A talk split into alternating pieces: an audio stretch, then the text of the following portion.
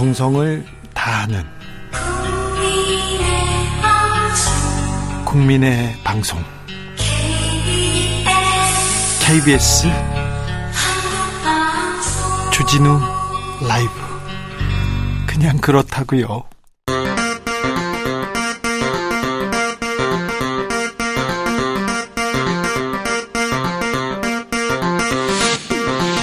주진우 라이브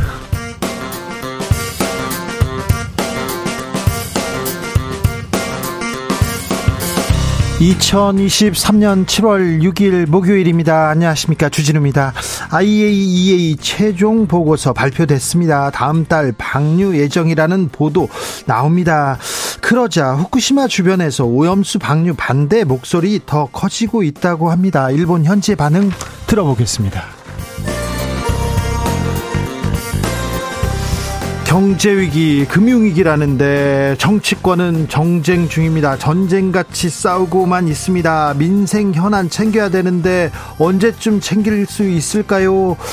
유승민 전 국민의힘 의원에게 들어봅니다. 여러분 좋아하시는 소설가 베르나르 베르베르가 한국에 찾아왔습니다. 이번에는 꿀벌을 주제로 기후위기 책임을 말하는 책을 들고 왔는데요. 오늘 특별히 주진우 라이브에서 여러분과 특별한 시간 마련했습니다. 기대하셔도 좋습니다. 나비처럼 날아 벌처럼 쏜다. 여기는 주진우 라이브입니다.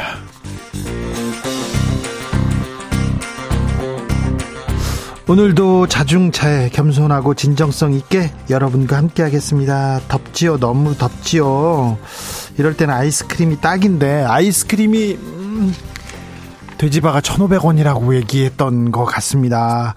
아, 그런데 작년에도 20% 올해도 20% 이렇게 오르는 거는 좀 너무한 것 같아요. 다른 아이스크림 코나는 막 2,000원, 3,000원 합니다. 어, 라면 값도 과자 값도 조금 내린다는데 아이스크림은 꿈쩍도 안 합니다. 아무튼 음. 물가 걱정인데 이 물가 얘기를 조금 해주세요. 아이스크림 얼마 했으면 좋겠어요. 물가가 어떻게 됐으면 좋겠어요. 내가 좋아하는 어떤 음식 어떻게 했으면 좋겠어요. 그런 얘기 해주시면 됩니다. 문자는 샵 #9730 짧은 문자 50원, 긴 문자는 100원이고요. 콩으로 보내시면 무료입니다. 아, 다시 한번 말씀드립니다. 청취율 조사 기간입니다. 아, KBS는 국민의 방송입니다. 여러분의 어, 정성을 다해서, 다해서 여러분에게 좋은 뉴스 전해드리려고 오늘도 노력하고 내일도 더 노력하겠습니다. 그래서 여러분의 많은 지지와 성원이 필요합니다. 공의로 전화하면 무조건 주진우 라이브 이렇게 딱 얘기하시면 보이스피싱에서 자유롭다 이 얘기를 좀 더 해드리고 싶습니다. 저도 경찰서에서 전화 왔는데요. 주진우 라이브예요 하고 그냥 끊으려다가 대답했어요. 그래가지고 네. 그렇습니다. 자.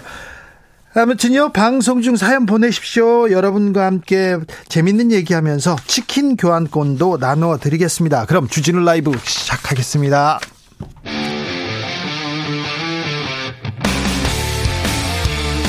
탐사보도 외길 인생 20년. 주 기자가 제일 싫어하는 것은?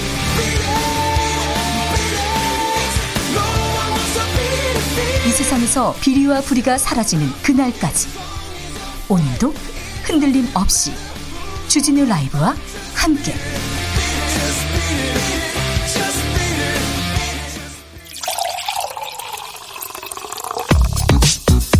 진짜 중요한 뉴스만 쭉 뽑아냈습니다. 주스 정상근 기자 어서 오세요. 안녕하십니까. 후쿠시마 오염수에 대한 우리 정부의 보고서가 내일 공개됩니다. 네, 일본 후쿠시마 제1원자력발전소 오염수 방류 계획의 안전성을 검토하고 있는 우리 정부가 오는 7일 이 지금까지의 점검 내용을 종합한 검토 보고서를 공개한다라고 밝혔습니다. 우리가 지난번에 시찰단이 분석해서 종합한 그런 내용이 어, 내일 담깁니다. 내일 나옵니다. 기시도 기시다 후미오 일본 총리하고 일, 윤석열 대통령 별도로 만날 것이다 이런 보도가 나왔습니다. 네, 기시다 후미오 일본 총리가 다음 주 예정된 나토 정상회의에서 윤석열 대통령과 별도로 만나 어, 오염수 방류 계획을 설명할 예정이라는 일본 언론의 보도가 나왔습니다. 앞서 기시다 후미오 총리는 IAEA 보고서를 건네받고 국내외에 정중하게 설명할 것이란 입장을 밝힌 바 있습니다. 아, 다만 우리 대통령실은 조율 중이나 아직 확정된 것은 없다라고 밝혔습니다.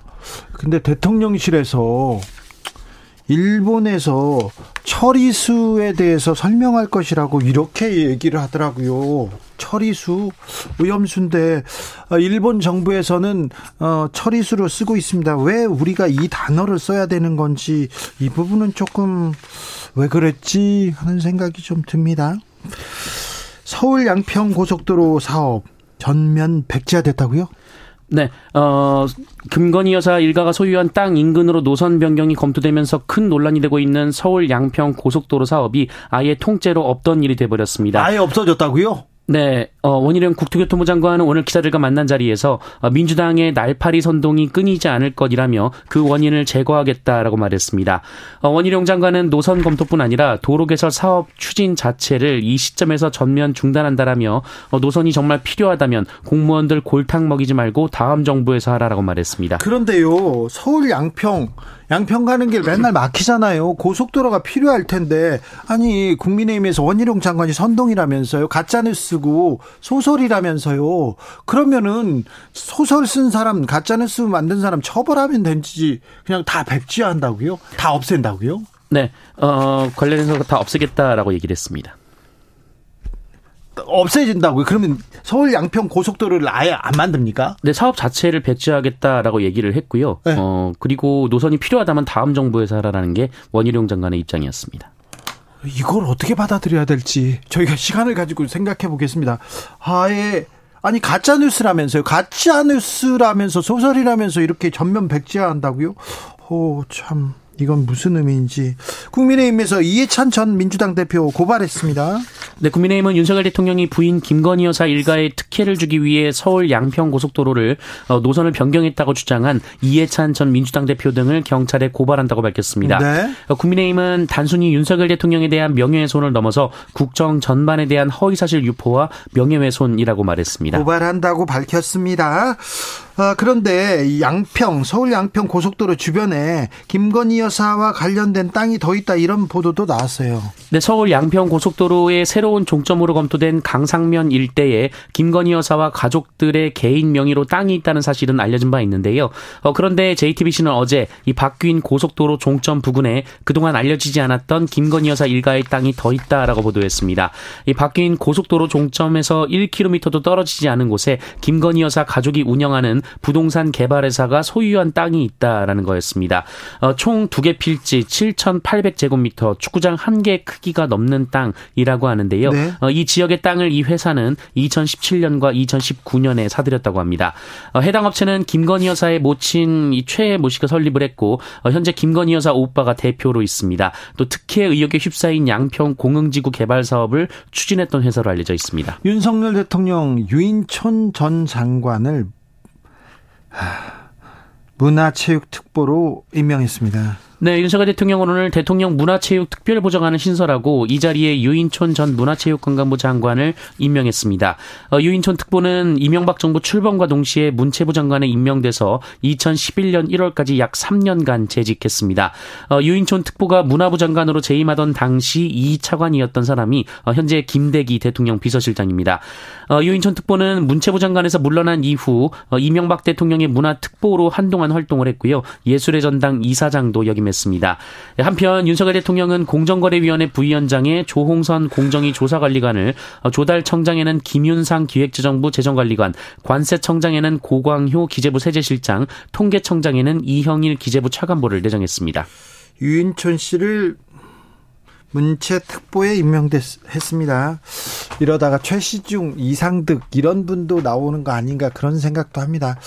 어떻게 이명박 정부 때 사람들을 그때 아, 좋았다, 이렇게, 뭘 잘했다, 이렇게 평가받지 못했었는데, 그런 분들도 다 이렇게 불리어집니다.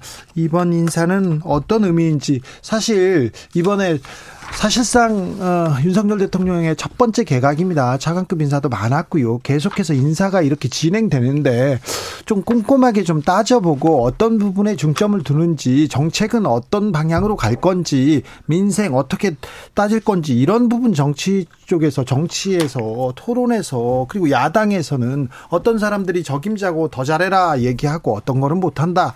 이건 부족할 것 같다. 이런 얘기를 조금 해주셨으면 좋겠어요. 다른 얘기 좀 말고요. 음, 박민식 국가본부 장관은 백선엽 장군 얘기를 계속 이어가는데요. 그 얘기는 저희가 시간을 갖고 좀 어, 얘기해 보겠습니다. 이태원 참사 책임을 물어서 구속됐던 사람은 여섯 명입니다. 모두 여섯 명인데요. 모두 풀려나게 됐습니다. 네, 서울 서부지법은 오늘 이태원 참사 당시 현장 경찰 대응을 지휘한 이 서울 용산 경찰서 이임재 전 서장과 송병주 전 112 치안 종합 상황 실장에 대해 보석 결정을 내렸습니다. 석방 조건은 법원의 요구에 출석을 하고 증거를 인멸하지 않겠다는 내용의 서약서를 제출하며 보증금은 5천만 원입니다. 네. 돌려차기 사건과 유사한 일이 또 일어났습니다.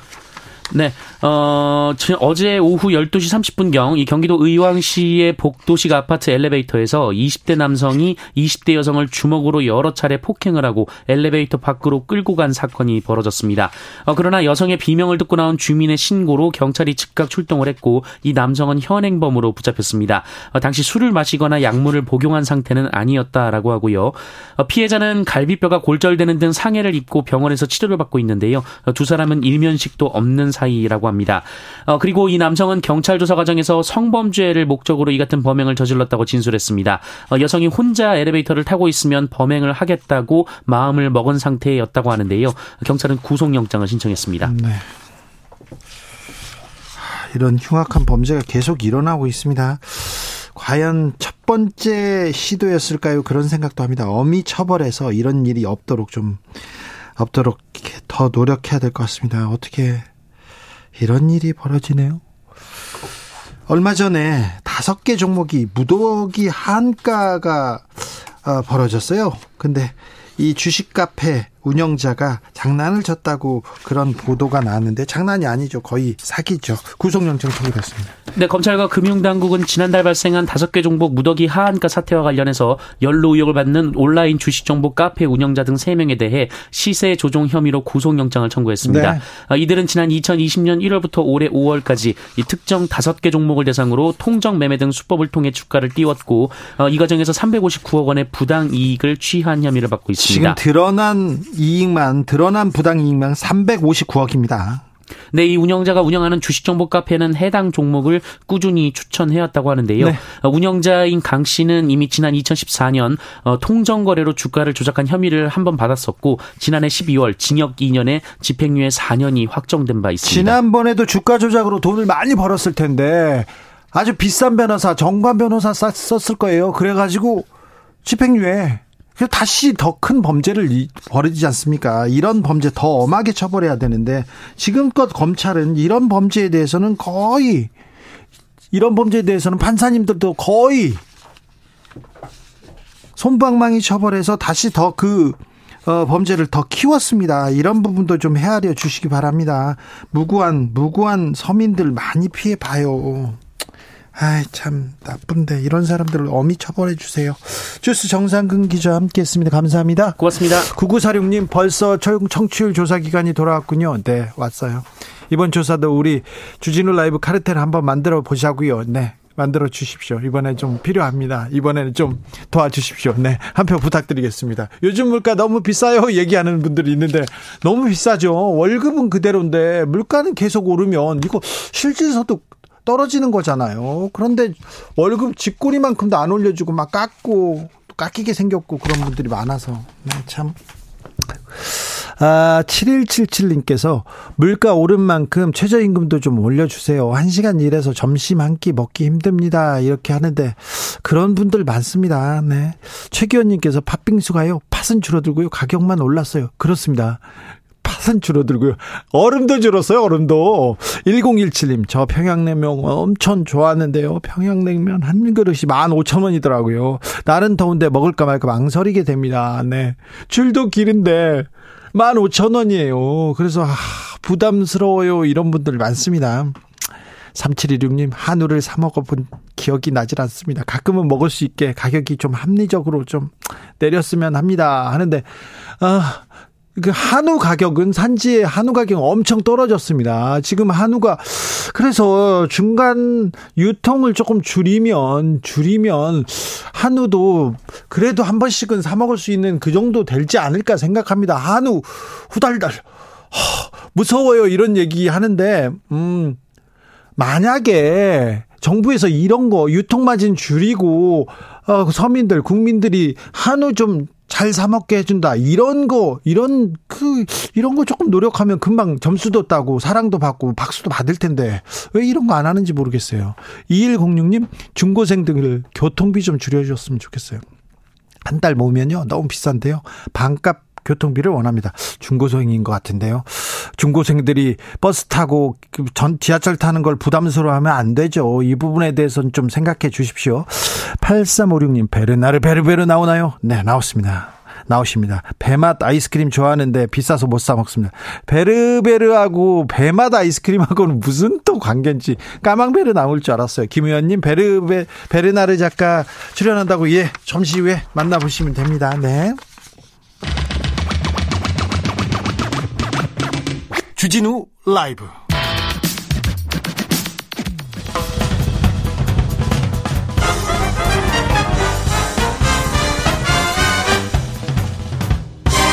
훅 인터뷰 모두를 위한 모두를 향한 모두의 궁금증 훅 인터뷰 일본 후쿠시마 오염수 방류 임박했습니다. 8월에 방류한다 이런 얘기도 나오는데요.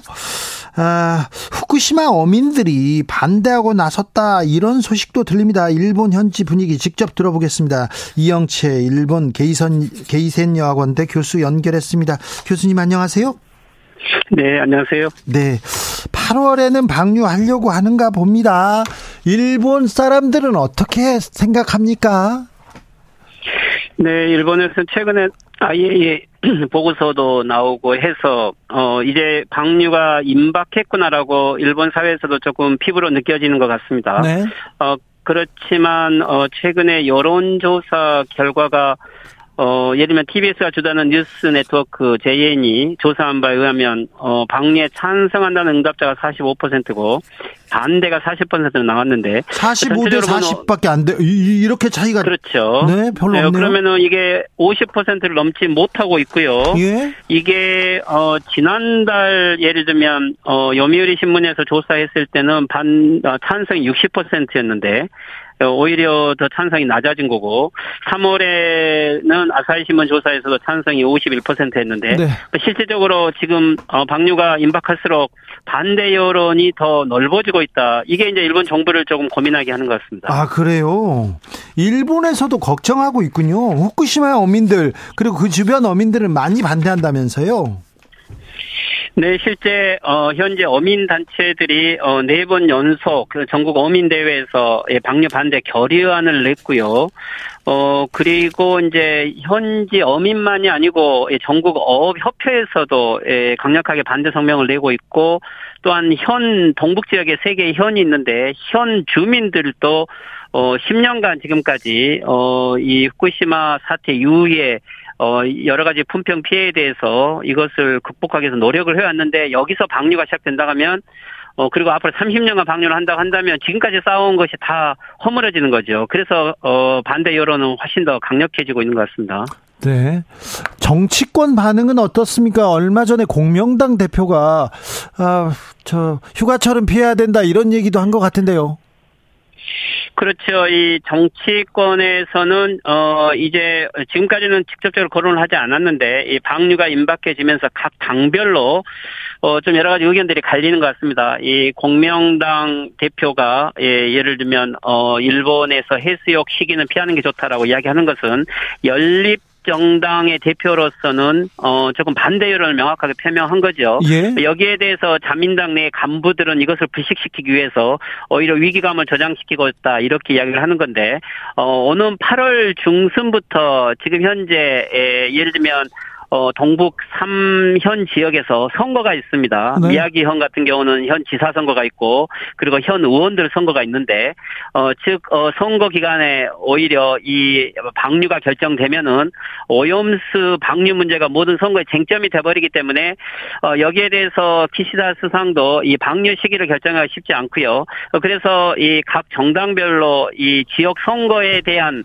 어, 정치적 계산을 하면서 어, 빨리 방류에 달라고 한다든지 오히려 방류 시기를 늦춰달라고 한다든지 정치권의 예, 여론이 서로 갈리고 있는 이러한 형상도 보입니다. 일본 정치인들도 횟집 가서 뭐 회를 먹는다든가 뭐 그런 그 퍼포먼스를 보이지는 않습니까? 예, 일본에서는 직접적으로 그러고 있지는 않습니다. 어, 왜 그러냐면 오히려 이, 이 오염수 방류 문제가 문제가 많다라고 오히려 생각을 하고 있고 될 수 있으면 여론을 어, 공개적으로 많이 예, 노출시키지 않으면서 네. 조용한 방류를 하고 싶은 거죠. 아하. 어, 그런 의미에서 오히려 한국에서 예를 들면 국회의원들이 네. 뭐 수조간에 어, 뭐 물을 마신다든지 하는 이런 것에 대해서 관심이 있지만 그걸 바람직하게 생각하지 않고 오히려 네. 한국 여론을 자극해서 일본에 도움이 되고 있지 않다. 뭐 이런 여론들도 있습니다. 오히려 일본 내에서는 어, 될 수 있으면 어, 국내외 여론에 어, 설득을 하면서 좀 신중하게 하고 싶어하는 이런 분위기가 더 많은 것 같습니다. 웬만하면 얘기를 안 하고 있군요. 예, 그러고 싶은 거죠. 실제 IAEA 보고서가 나왔다고 하지만 네. 어, 이 보고서에 대해서도 이것은 어떻게 보면 일본 정부나 도쿄 전력이 IAEA에게 어떤 위탁 업무를 준 거고 거기에 맞춰서 IAEA 보고서는 일본 정부의 구미에 맞게 이것을 맞춰 준 거죠. 어, 물론 국제 기준이라고 하지만 일본 정부나 일본 사회 내에서도 뭐 이것이 어뭐 방류의 기준이 된다라고 자신 있게 말을 못 하고 있는 상황에서 될 수 있으면 어, 여론에 대해서는 신중한 입장을 취하고 싶고 그렇지 않으면 현지 어민이나 주민들이 더 강력하게 반발하기 때문에 아, 예. 네, 가장 중요한 것은 현지 어민이나 어민이나 주민들의 여론을 많이 의식하고 있습니다.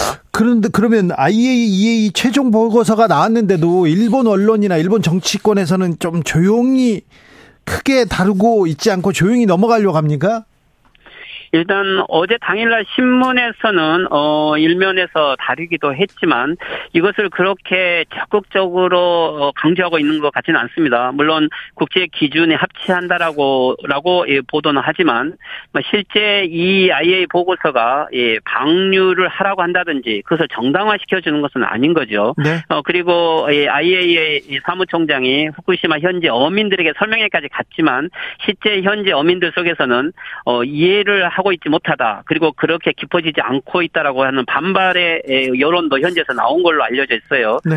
어, 실질적으로 일본 정부는 어, 이 국제 기준을 가지고 국내외를 설득해 간다고 하지만 뭐 여기에 대한 반발의 심리도 많기 때문에 네. 어, 이 시기를 결정하는 것은 쉽지 않을 것 같습니다. 그런데 그 한국에서는 정치권에서 오염수 방류 문제로 굉장히 격렬하게 좀 다투고 있, 지 않습니까? 그리고 정치인들이 수족관 물도 떠먹고 막 그런데 한국 정치권, 한국 소식은 어떻게 일본 언론이 다릅니까? 네, 일본에서는 한국 내 여론을 아주 민감하게 보고 있습니다. 특히 가장 가까운 주변국이고 이 한국 내에서 반대 여론이 많아질수록 중국이나 대만 또는 아시아 태평양 섬 국가들을 자극할 것이라고 보고 있지요.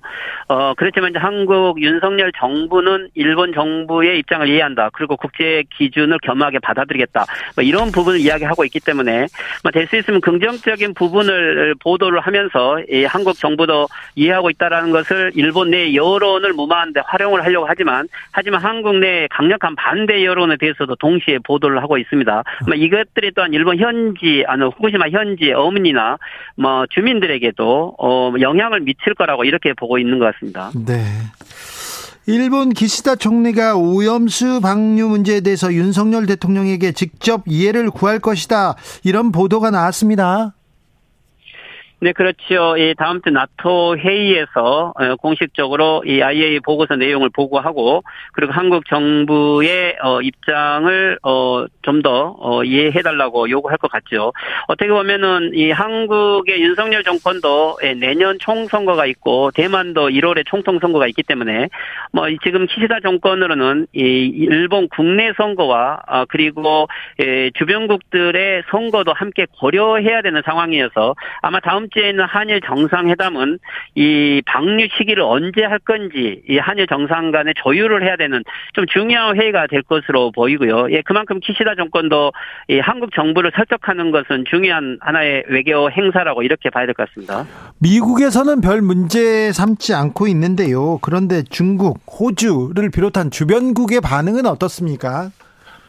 네, 일본 내에서도 중국과 호주의 반응을 많이 내보내고 있는데 특히 중국 같은 경우는 이 IEA 보고서에 대해서 좀 신랄하게 비판을 했습니다. 즉 이 내용은 어 소수 의견, 즉 반대 의견을 반영하고 있지 않다. 그리고 샘플을 일본의 도쿄 전력이 제공한 것만 가지고 했다. 어 그리고 이것은 이 환경 생태에 대한 보고가 전혀 들어가 있지 않다라고 하면서 이 IEA 보고서가 국제 기준이 아니다라고 이렇게 보도를 하고 있는 내용을 뭐 일본 미디어들 또 보도를 하고 있습니다. 예, 그만큼 어, 국제 사회에서 어, 이 방류와 관련돼서 예, 이해를 구하기가 쉽지 않다라고 하는 이러한 여론들도 예, 일본 국내에서는 반영되고 있고요. 어, 미국이나 호주 등의 의견을 그렇게 적극적으로 보도하고 있지 않지만 이 아시아 태평양 섬나라들의 반대 여론에 대해서는 그래도 계속 보도를 하고 있는 것 같습니다. IAEA 사무총장이 그 처리수 안전하게 방류될 때까지 후쿠시마에 머물 것이다 이런 얘기를 했어요. 이 부분에 대해서 일본은 뭐라고 합니까? 네, 일본 미디어들이 이 어, 사무총장의 그 후쿠시마 방문 일정을 계속 받고 특히 그로시 아예 사무총장이 어 후쿠시마 원전 어 설명도 받고 현지를 방문하면서 에, 남은 어, 한 방울까지 방류될 때까지 이 IAEA가 함께 할 것이다. 즉 일본 미디어 입장에서 봤을 때는 IAEA가 후쿠시마 주민들과 또 농민들과 함께 공존한다라고 하는 이러한 어 표현을 달았는데 즉 현재 어민들을 달래기 위한 노력이기도 하지만 이 반대 여론도 나왔다라고 하는 것을 동시에 보도하는 걸 보면 즉이 어, 그로시 사무총장의 후쿠시마 방문이 현지 주민과 어민들의 반대 여론을 완전 역전시킬 만큼 그렇게 큰 영향력이 있지는 않은 것 같습니다. 예, 그런 어, 뉘앙스는 보도에서도 많이 보이고 있습니다. 오염수 방류 문제, 어, 일본에서 보시면 어떤 점이 보입니까? 어떤 점이 이상하고 어떤 점이 좀 어, 특이합니까? 글쎄요, 어, 전체적으로 봤을 때 일본의 후쿠시마 현 이외의 지역에서 즉 대도시 동경이라든가 이런 지역에서 이 오염수 방류 문제를 적극적으로 거론하고 있지는 않습니다. 제 주변에 있는 사람들도 너무나 큰 문제이기 때문에 이 문제에 직접 거론하고는 있지 않지만 어 어떻게 보면 일본 입장에서는 가해자인 거죠. 이 가해자가 자기들이 어 당당하게 이것을 방류하지 못한다는 것도 알고 있고 환경 문제가 있다는 것도 알고 있지요. 예, 그렇지만 어쩔 수 없이 없이 방류를 해야 된다고 하는 일본 정부의 여론을 미더들도 그대로 따라가고 있어서 네. 후쿠시마 지역 외에서는 거의 침묵하고 있는 분위기고요. 네. 하지만 후쿠시마 현 주민과 어민들은 이걸 강력하게 반대하고 있어서 좀 온도 차이가 있습니다. 하지만 오히려 한국에서 이 부분에 대해서 예, 정부는 찬성하고 그리고 여론은 반대하고 있는 이 부분을 일본 미디어들은 또한 어 일본과는 다른 분위기에서 보도를 하고 있는 것 같습니다. 8년, 7, 8년 전에 교수님, 제, 저하고 동경, 도쿄에서 만났을 때요. 동경대 교수님이랑 같이 만났잖아요. 예, 그때 방송 한번 같이 한적 있죠. 네, 근데 그렇습니다. 그때 그 동경대 교수님께서 일본에서 초밥 사 먹으면 안 된다고 저한테 절대 먹으면 안 된다고 얘기하셨거든요. 교수님은 이번에 오염수 방류 개인적으로는 어떻게 생각하세요? 걱정은 안 되십니까? 네, 실제 어, 일본 내에서도 후쿠시마 산에 어, 이 수산물들이 어, 일부 이 쇼핑 슈퍼에서는 나오고 있지만 실제 그렇게 공개적으로 이 후쿠시마 수산물이 들어와 있지는 않습니다. 저 그런데 후쿠시마 수산물에 대한 원산지 표시는 잘 돼 있습니까? 그렇죠. 표시는 되어 있죠. 또 그걸 지원한다라고 하기 때문에 일반 소비자들도 어 연대해서 어 소비를 하는 사람들도 있지만 모든 일본 스시집 내에서는 이 원산지 표기와 함께 또 후쿠시마 산을 사용하고 있지 않다라는 표기도 있지요. 예. 즉 그것은 지금까지 그래도 이 오염수가 해양에 방류되어 있지 않고 네.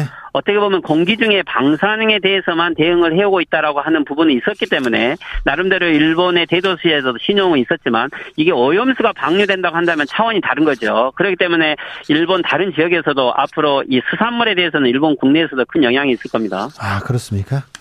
교수님 건강 잘 챙기십시오.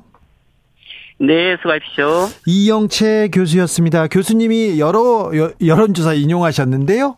아, 뉴스 네트워크 JNN이 지난 1일 어, 실시했습니다. 오염수 방류 반대하는 의견은 40%였고요.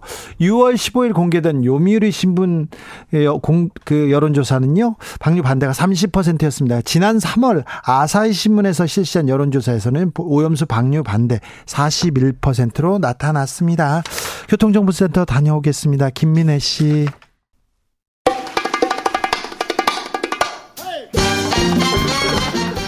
지금 우리가 꼭 알아야 할 뉴스 평범하지 않게 선입견 버리고 깊고 넓게 분석해 드립니다. 사건의 지평선.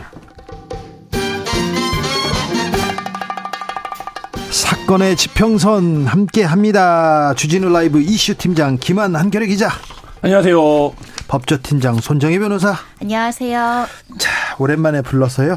아, 무시무시한 얘기 해드리겠습니다. 사건 번호 0706 오늘의 사건명은 부모 손에서 사라지는 아이들입니다. 이슈 팀장 브리핑 부탁드립니다. 네, 수원에서 출산한 영아를 살해해서 냉장고에 보관을 했다. 그러니까 뭐 한 문장으로 말씀드려도 뭐 이거 어떻게 설명해야 될지 모를 정도로 참혹하고 네. 예, 엽기적인 사건인데요. 이 사건 이후에 이른바 유령 영화에 대한 사회적 관심이 높아졌습니다.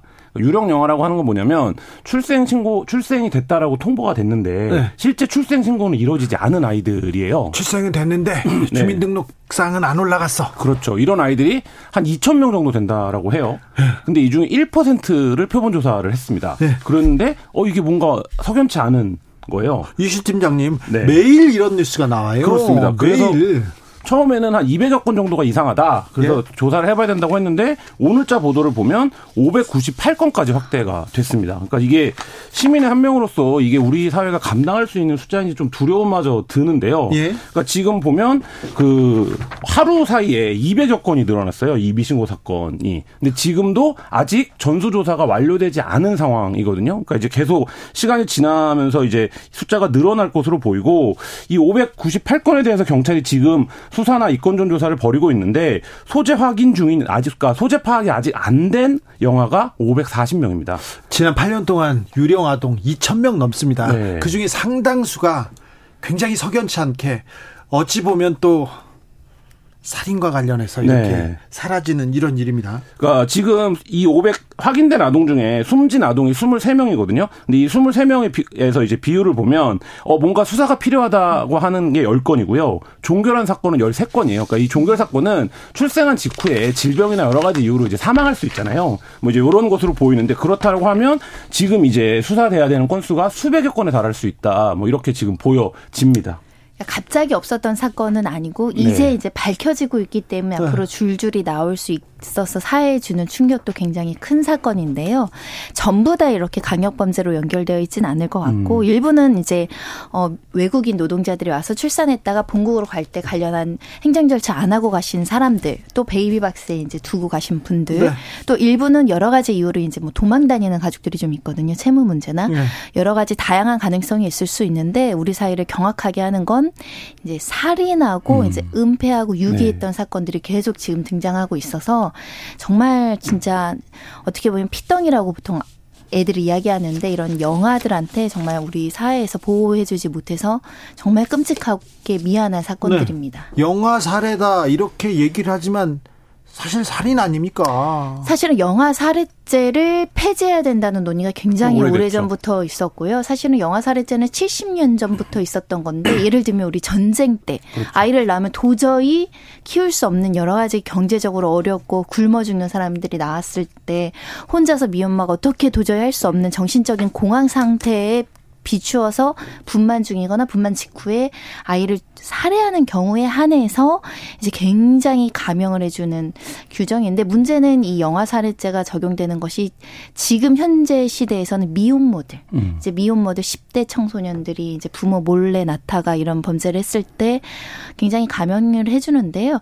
그 양형들을 보면 집행유예 사례들이 굉장히 음, 많고요. 음, 실형도 1, 2년, 3년 안쪽이다 보니까 같은 생명인데 말 못하는 아이들이라고 주민번호 없는 아이들이라고 너무 생명권이 경시되는 거 아니냐라는 지적은 계속 있습니다. 생후 1일 된 딸 안매장한 친모 아기 인형 들고 현장 검증 나서다. 아. 아유 이거 네.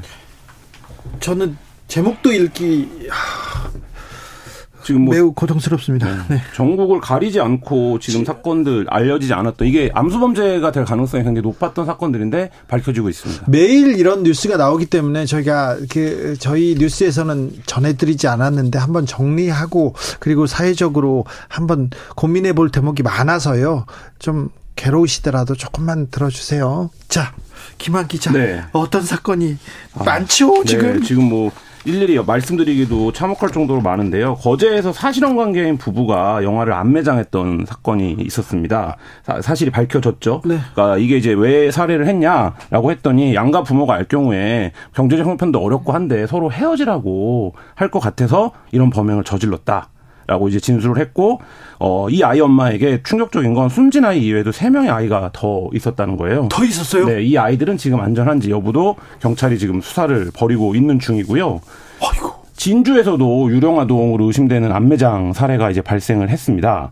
어, 이제 경찰이 수사를 해보니까 지난 2017년에 진주에서 태어난 영아 한 명이 숨진 것과 관련해서 이 아이가 그 안매장된 게 아니냐라는 혐의를 두고 지금 수사를 하고 있는데 친모는 아이가 건강상 문제가 있어서 숨졌다 이렇게 얘기를 하고 있는데 이게 그렇다라고 하면 당연히 있어야 할 사망 진단서가 없는 거예요. 그러니까 당연히 내가 아이를 낳았는데 아이가 아프면 병원에서 치료를 받았을 것이고 그 과정에서 사망했다면 의학적으로 확인할 수 있는 기록이 있어야 되는데 뭐 이런 것들이 지금 없는 상황인 아이들 그리고 뭐 오늘 또 이제 보도가 나온 소식입니다만 사천에서도 사망 후에 안매장한 사례가 있었다라는 거예요. 그러니까 이 어떤 범행 시점이 출산 기간과 크게 이제 기간 차이가 없는 것으로 이제 파악이 경찰은 하고 있고 이 사건이 또 충격적인 건 외조모도 범행에 가담을 했다라는 겁니다. 변호사님 그런데요.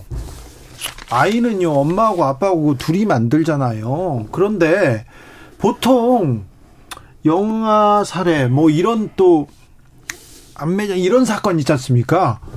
엄마가 혼자 책임지는 걸로 나오거나 엄마만 처벌받는데 이거 하, 이거 조금 조금 이상한 것 같아요. 네, 뭐 부당해 보일 수도 있지만 어찌 됐든 범죄는 행위자만 처벌하게 되니까 여기 네. 가담했거나 방조하면 아빠도 보통은 이제 처벌하는데 보통 아빠가 부존재하고 부재하기 때문에 이 끔찍한 살인으로 이어지는 경우가 있거든요. 그러니까 현장 자체에 아빠가 없는 겁니다. 그러니까 엄마만 처벌할 수밖에 없고 우리 수원 그 냉장고에서 발견된 영화 사건 같은 경우는 아빠가 있었거든요. 네. 네. 그래서 아빠가 이제 방조했거나 어찌 됐든 가담했다라고 수사를 벌였는데 둘 사이에 대하나 모조리 다 뒤져봤더니 진짜 아빠가 아이의 존재를 몰랐, 몰랐을 가능성, 엄마가 적극적으로 낙태했다고 속였을 음. 가능성이 거론이 되고 있어서 무혐의 처분 쪽으로 가고 있거든요. 네. 그러면 있어서 사실은 아이라는 존재는 부모가 같이 양육 책임을 다해야 되는데 그 중에 한 명이 빠지다 보니까 결국 취약해지는 건 아이다라는 점을 꼭 말씀드리고 싶은데 사실은 이 아동 살인, 이 영아 살해자가 너무 슬픈 범죄예요. 왜냐하면 뭐 피해자가 말이 없는 거는 똑같은 살인죄 다 그건데 어린 아이들은 근거가 없는 겁니다. 엄마 그렇죠. 아빠가 이 아이의 존재를 말해주지 않으면 이 아이가 세상에 태어난 것조차 모를 수도 있는 상황이 발생을 하고 음. 사라진다고 하더라도 이 실종 신고는 엄마 아빠만 할 수 있는데 이 부분도 해결이 안 되고 결국은 시간이 경과해서 아이가 발견이 되거나 발견이 된다고 하더라도 아이들의 어떤 외상이라든가 이 부패 속도는 훨씬 더 빠를 수밖에 없거든요. 사인을 밝혀낼 수가 없습니다.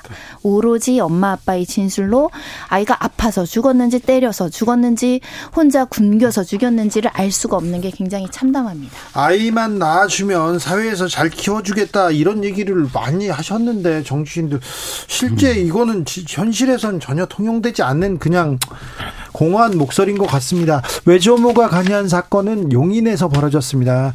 음, 사천 남매장 사건하고 좀 다른데요. 요즘 관련 어, 범죄가 너무 쏟아져서 죄송합니다. 근데요, 변호사님.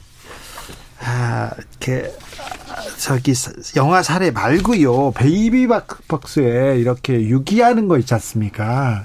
어쩔 수 없이 상황이 너무 어려워요. 힘들어요. 그래도 유기는 또 유기지 않습니까? 대부분 기소되어 왔습니다. 기소되죠. 물론 뭐 강한 처벌은 받지 않았지만 이 베이비 박스는 현재 법률상 합법도 아니고 불법도 아니고요. 음. 다만 이제 일반 교회나 민간 단체에서 임의로 부득이 어쩔 수 없이 생명을 살리고자 실시하고 있는 방식이라고 말씀드릴 수 있는 데 유기죄는 보통 이런 거예요. 내 보호가 필요한 사람을 내 보호해서 이탈하는 떨어지게 네. 하는 그래서 위험성이 있게 놔두는 상태인데 아무리 베이비박스라고 하더라도 아이의 생명이나 건강이 보장되는 건 아니거든요.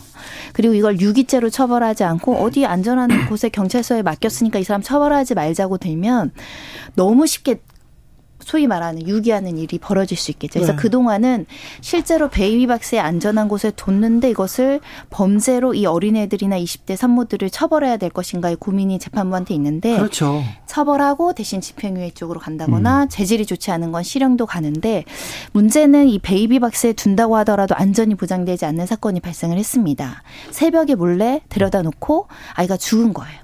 아이고. 예. 그러니까 결국은 이거는 베이비박스도 안전한 방법이 안 된다는 거고 대부분은 그래서 유기죄로 처벌해 왔는데 무죄가 나온 사건이 있었어요. 무죄가 나온 사건은 엄마 아빠가 같이 베이비박스를 운영하는 그 단체의 관리자의 면담을 요청을 해서 아이를 안전하게 음. 인계하고 자신들의 신원도 밝히고 현장에서 떠난 경우 여기에는 이제 안전하게 인계했다라는 음. 점이 이제 아. 무죄 요소가 됐는데 아, 그게 중요하네요. 그래도 이게 불확실하죠. 이게 처벌되느냐, 베이비박스를 받는 입장에서도 법적인 제도나 음. 지원이 음. 어렵고 또 여러 가지 입양이냐, 출생신고 안 된 애들은 또 어떻게 할 것인가에 대한 고민은 있습니다. 좀 사회에서 좀 안전망을 촘촘히 해서 아이가 생겼어요. 그런데 뭐 우리 그래 그러면 이렇게 이렇게 하면 됩니다. 좀 손 손을 내밀어 줘야 되는데 음. 이 극악한 범죄자들이 아니거든요. 너무 네. 무섭고 힘들고 너무 상황이 어려워서 이렇게 됐어요. 그런 사람들이 너무 어, 많아서 어, 안타깝습니다.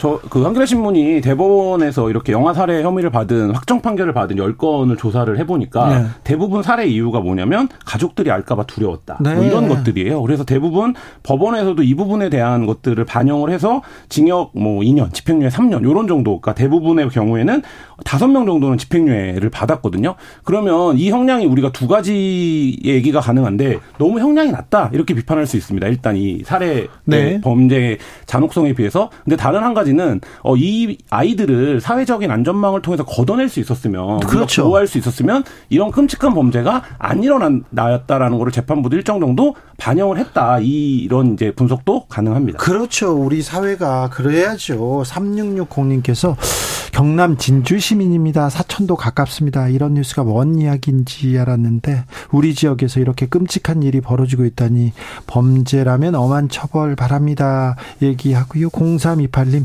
우리 아이들 국가 미래입니다. 아이들이 없으면 대한민국 미래 없습니다. 우리 아이들 철저히 관리하고 보호해야 합니다. 나라가 우리나라가 이 정도 국력은 됐어요. 선진국에 올랐다고 하지 않습니까? 열, 열 손가락 안에 드는 그런 나라인데 아이들이 없어서 미래가 지금 불확실한데 그 이 아이들 우리가 관리해 줬으면 이런 끔찍한 일 없었을 텐데 그런 생각합니다. 0358님 슬프고 미안합니다. 사랑스럽고 예쁜 천사들인데 제발 우리 아가 들 생명 지켜주세요 얘기합니다.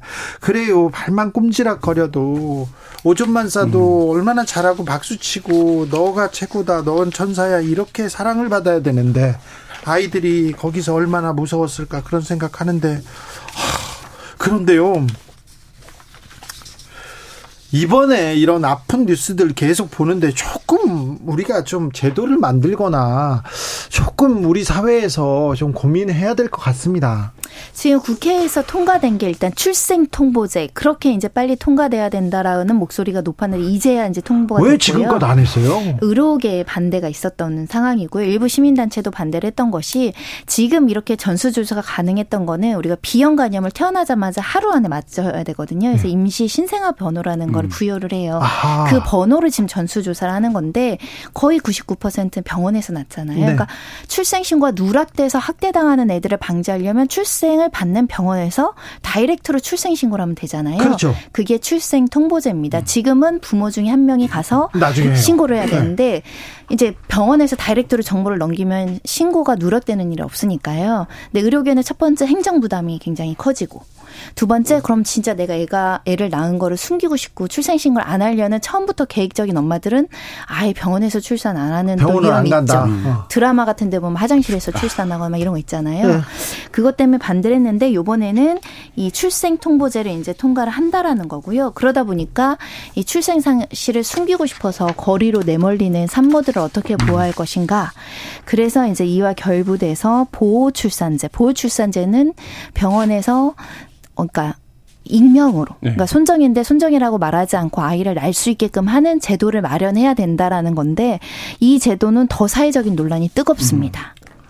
그 익명 출산제 같은 경우에 저도 뭐 토론회를 취재해 본 적이 있는데 사실 찬성하는 분들 반대하는 분들 모두 논리에 어느 정도 합리성들이 있어요. 그러니까 왜냐하면 어 부모의 신원을 숨길 수 있을 경우에 아이를 키워야 한다라는 어떤 사회적 책임이나 윤리를 너무 쉽게 버릴 수 있다. 당시에 그러니까 고, 그 아이를 출산할 당시의 경제적 상황이나 여건 때문에 너무 쉽게 이제 아이에 대한 양육을 포기하는 부작용을 낳을 수 있다. 이런 이제 비판도 있거든요.